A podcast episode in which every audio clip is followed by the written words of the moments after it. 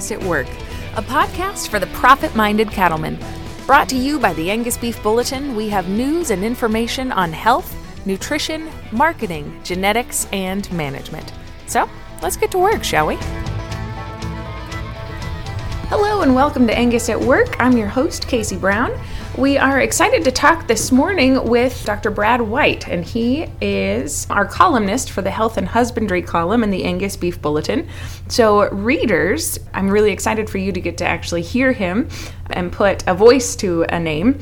And then, listeners, this is a really great opportunity to remind you to check out the Angus Beef Bulletin, where we give you lots of practical information on how to make Angus work for you. Good morning, Dr. White. How are you this morning? I'm great. Thanks, Kasey. appreciate, appreciate the opportunity to visit. Awesome. Well, we are actually at Kansas State today, but first of all, give me um, a little bit of your background. Where did you grow up? How did you how did you get started in in the beef industry? Yep, absolutely. Uh, I appreciate you having me on this show. So. I am a veterinarian, work here at Kansas State currently, work in the College of Veterinary Medicine and work with the Beef Cattle Institute have been here for several years. I was actually in private practice and spent a couple years at private practice in Missouri, spent a couple years at Mississippi State before coming here. So I actually grew up in Missouri around cattle, mostly cow calf type operations, and then have been here since 2005. So at currently working with the Beef Cattle Institute, also we have a uh, podcast as well, as you mm-hmm. know, our Cattle Chat podcast. So it's always great to get a chance to visit. Excellent. So tell me, you you said you worked in private practice. Um, what are some of some of the biggest lessons you learned from private practice, and how do you use them in your role now? I think it's a great question, and I, and I think one of the things is we think back to, and a lot of the practice that I dealt with were cow calf and stocker operations and really the preparation because while emergencies are important and we need to do things right away, the better that we can prepare to get ready for some of those emergencies, or even better yet, prevent them, is, is one of the biggest lessons that I learned. And that takes diligence. And a lot of times it's easy to come up with a good idea it's really hard to continually implement the process when things are going well. And that's where we start. And vaccine's are a great example, right? So if I have a big disease outbreak, it's easy to go, man, I need to go vaccinate. I'm willing to put that energy and effort into it. If things are going pretty well, it's easy for me to let that slide down my list and say, well, maybe I don't need to vaccinate, use parasite control, do some of these preventative measures. So, one of the things I learned from practice is it's when things are going well that we need to continue to apply that diligence and implement our health plan. Well, that's perfect. That's really great advice. Um, and that brings me to our topic today. We're going to talk about um, being prepared for calving season. Um, so, what are the things that producers can think about before calving season starts to get them to be ready when it um, when they're in the thick of it and they're awesome. running we're right on to the preparation. Yeah. right. So we're getting and and I think this is this is really key is to make sure that you have everything ready. And I like having a calving box. People do this different ways, but I like having a calving box that has some of the basic equipment that I might need if we have a difficult calving. And it, and I think it's important to kind of think about how often that might occur and what causes it. And I'm going to break it into two categories as we think about difficult calving. One, adults, most often in adults, our cause of calving difficulty is the calf is not positioned right, which should give us a signal, and we'll talk about later what we watch for, but that should give us a signal. If the calf's not positioned right, we're going to have to fix that. In heifers or cows that haven't had a calf yet, most common problem is a mismatch or the fetus is too big or the dam is too small, in which case we may need to intervene.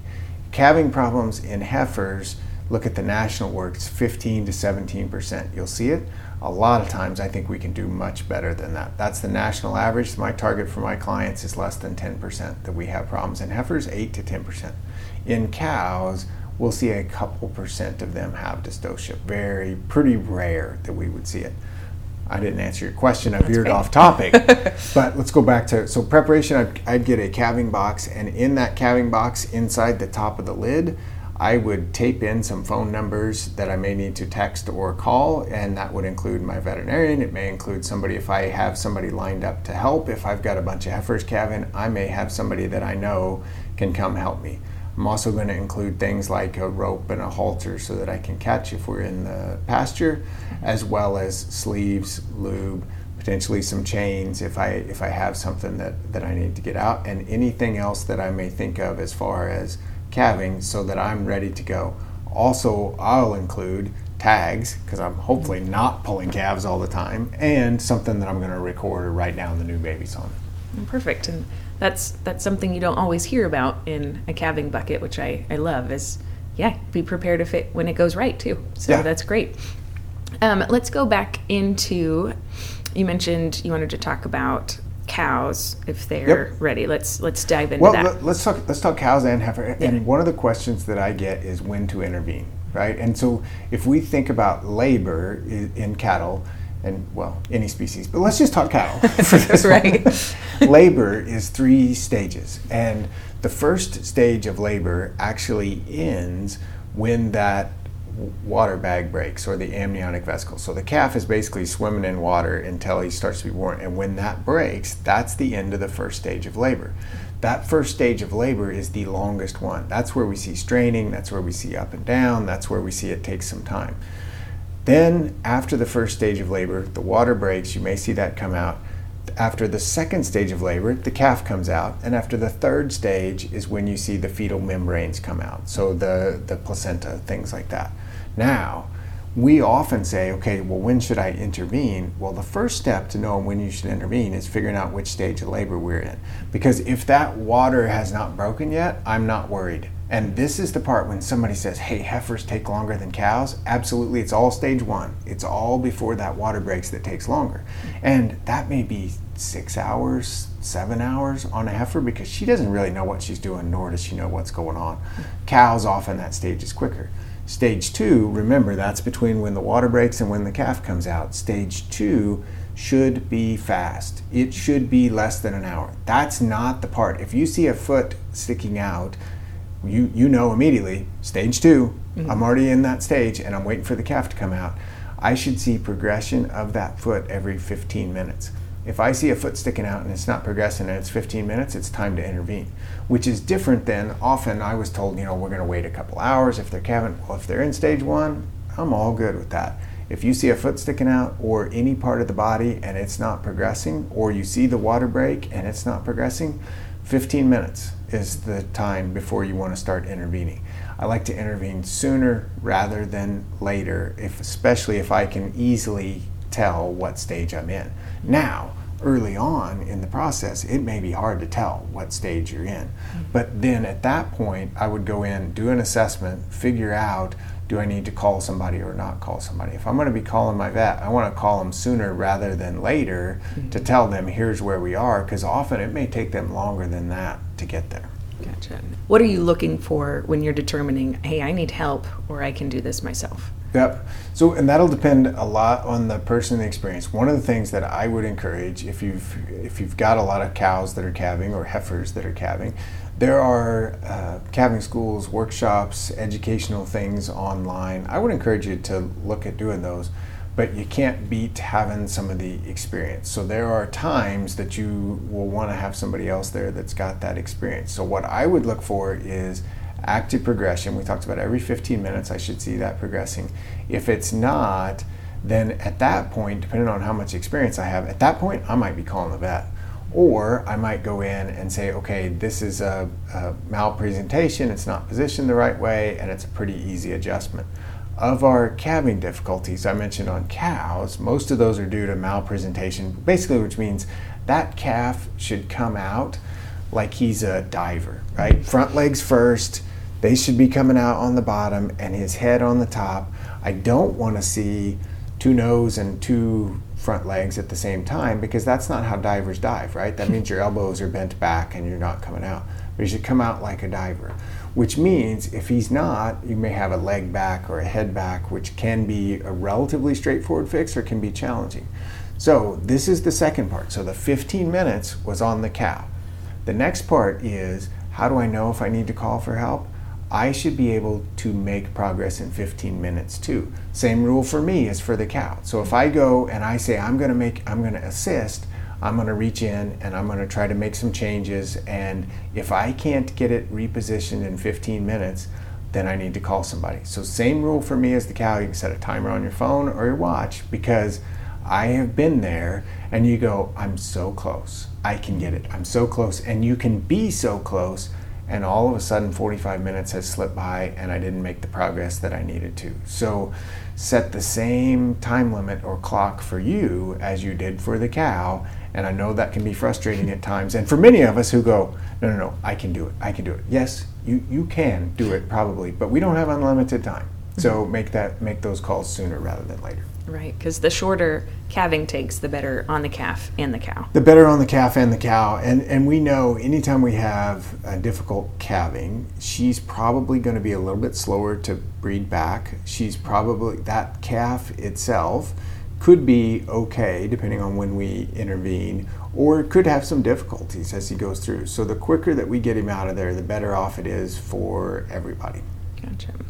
Um, let's switch tracks just a little bit and I've gotten to attend some calving schools and and and I think something that I find fascinating is how some of the science of newborn calf care has changed. And I mean, I grew up reading James Herriot.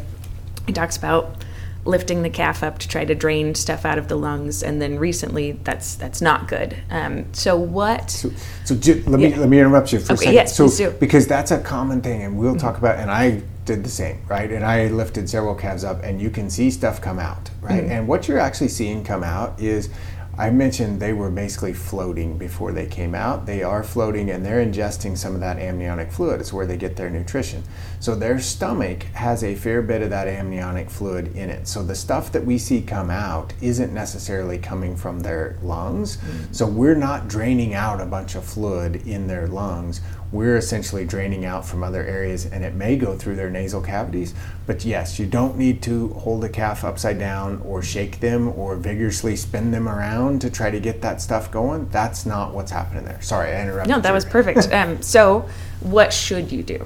What what I, what I like to do is as soon as as soon as we get them out, I do think there is value in stimulating, and we're going back to mimicking kind of what happens in nature. Is as you've watched cows calve before one of the first things that they do is that mom will go over and she'll start licking and may nudge him with her head sometimes more or less aggressively depending on the mother.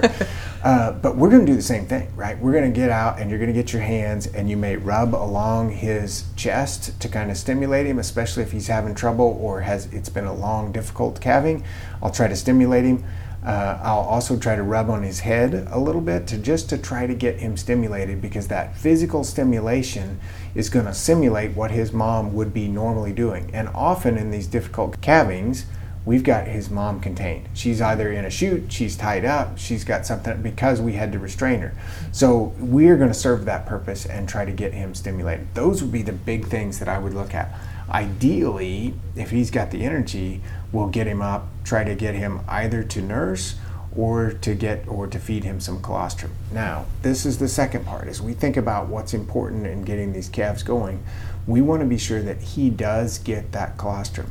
He may be slower to nurse because he was a difficult calving. So if I've got the cow restrained, and this is not always a fun part, if I can't if I don't think he's going to get up or I can't get him up, I may collect some of that colostrum or that first milk from his mother and go ahead and feed that calf. And I can tube feed that calf um, with so it goes directly into his stomach and gets him stimulated because sometimes that's also what they need is energy. Mm-hmm. My first preference by far is milk or colostrum from his mother a, a step down from that, a pretty far step down, is something else that I could get commercially prepared if she doesn't have milk. And sometimes that's our only alternative because the, if the cow has problems or there's other issues going on, we may not be able to get milk from her for some reason, but ideally from her.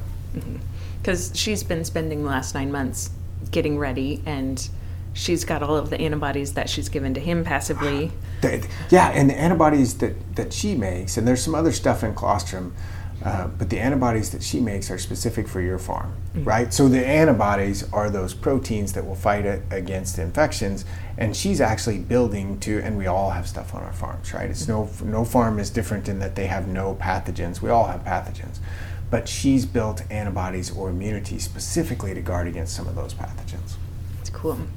So I heard last year a really great explanation of how the the antibody cells are so much bigger and they can't pass through a calf's bloodstream, and that's why it's so important to have colostrum. Is that correct? Yeah. So colostrum itself is made up of antibodies. Antibodies are proteins. When the calf is born, his gut is in such a way that it will allow some of those things to pass for about the first 12 hours to 24 hours. Now, once some of those antibodies pass through his gut wall, that it will start to close, which means, and the, the implication for us as managing these calves is twofold. Once he is past 24 hours, he's not going to be able to get colostrum. We have a short window and it closes. Two, if I give him, when I start feeding him, when we just talked, when they get out, I may decide to feed him or not feed him. What I don't want to do is say, okay, what I'm going to do is just feed him just a little bit.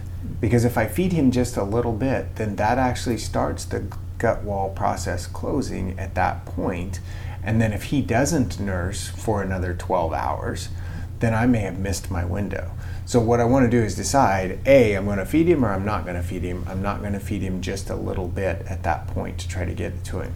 And then those antibodies will pass through and that provides those antibodies, proteins, they attack uh, different pathogens that we face, viruses and bacteria, and provide us some immunity those will provide the bulk of his immunity the first few months of his life. There are also some non-specific things in that colostrum which help with his immune system, which get him stimulated, which is another reason that, and there's been some research that shows colostrum from his mom is going to be better than colostrum from any other mom because it's more specific to him. That's what she built for him, for her, the baby. Mm-hmm. Cool.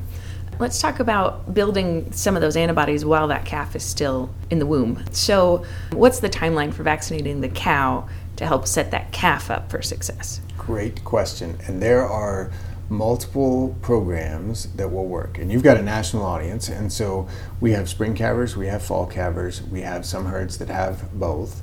We will have herds that have high exposure to different types of diseases based on region of the country and I'll, I'll I'm going to generalize a little bit and say our goal is to have healthy cows that produce healthy calves, and to do that, we have to have a comprehensive program. And as we started out at the top, that's not a one size fits all, but it is a I have to pay attention to it all the time. So, this is an area I would work with your veterinarian to come up with what works on your operation.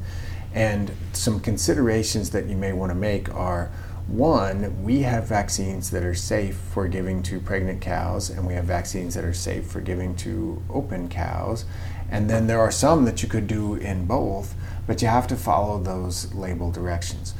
Two, I would prioritize what diseases are important to my operation. So we work with purebred operations, we work with commercial cattle operations, and they have some different preferences as to what's most important and it varies depending on region of the country. So what am i going to build immunity for?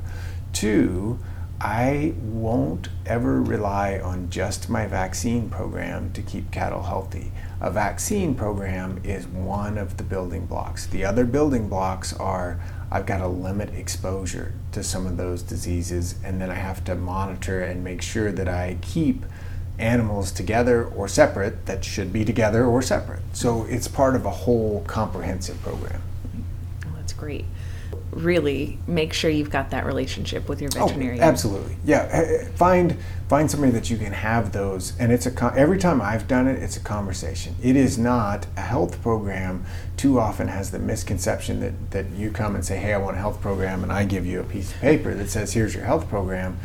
that that's not as valuable to you or to me as if we sit down and, and talk through some of these things what's our goals what's our objectives when are we going to sell those calves that's a part of the conversation um, what are some of the diseases that we've faced in the past well we're not 100% sure okay well we got to figure that out because that plays into how do we build that comprehensive program and so it's not I just have to call my vet when something's wrong. That's right. Talk to him ahead of time. I would much rather do it ahead of time. Right. Those conversations are much more pleasant. That's right. Absolutely. Well, awesome. I think that is. I know we our podcasts are are pretty short, but I would love to end on some good news because we all know the cattle business is really the people business. Tell us something good that's happened either professionally or personally or both. I'm, I'm going to tell you a good, and it relates to our topic from today. So, as a, as a veterinarian, I have seen a lot of calvings.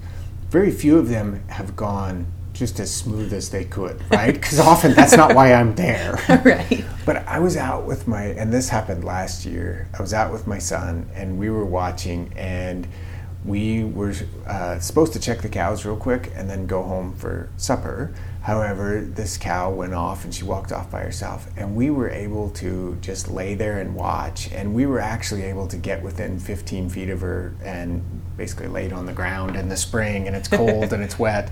And we watched the whole process. The calf, cow calf, she, it got up and nursed. Uh, we entirely missed supper, which is a difference. That's not a piece of the good news. Right. but we got to see that experience. And I think just being able to share that with your kids and share that with people who aren't involved with ag. And I took a video on my phone, shared it with some other folks. It, it is one of the things that don't forget how lucky we are to be able to observe that part of the process. And the frustrating times can easily, they're easy memories, right? They come right to the surface. But stuff like that, you got to keep it close to the surface as well because it's really important. Oh, that's such a, a beautiful image. I mean, new life never gets old. No, absolutely not. Oh, that's awesome. Well, thank you so much for talking with me today. Listeners, be sure to check out Dr. White's column in the Angus Beef Bulletin. Um, it's called Health and Husbandry. If you need information on how to subscribe, check out the show notes. If you have questions or comments, let us know at abbeditorial at angus.org. I also recommend you check out Dr. White's podcast called Cattle Chat. He and his colleagues at the Beef Cattle Institute provide a lot of great practical information. So uh, go ahead and check them out anywhere you like to listen to podcasts. For Angus at Work, this is Kasey Brown, and thanks for listening.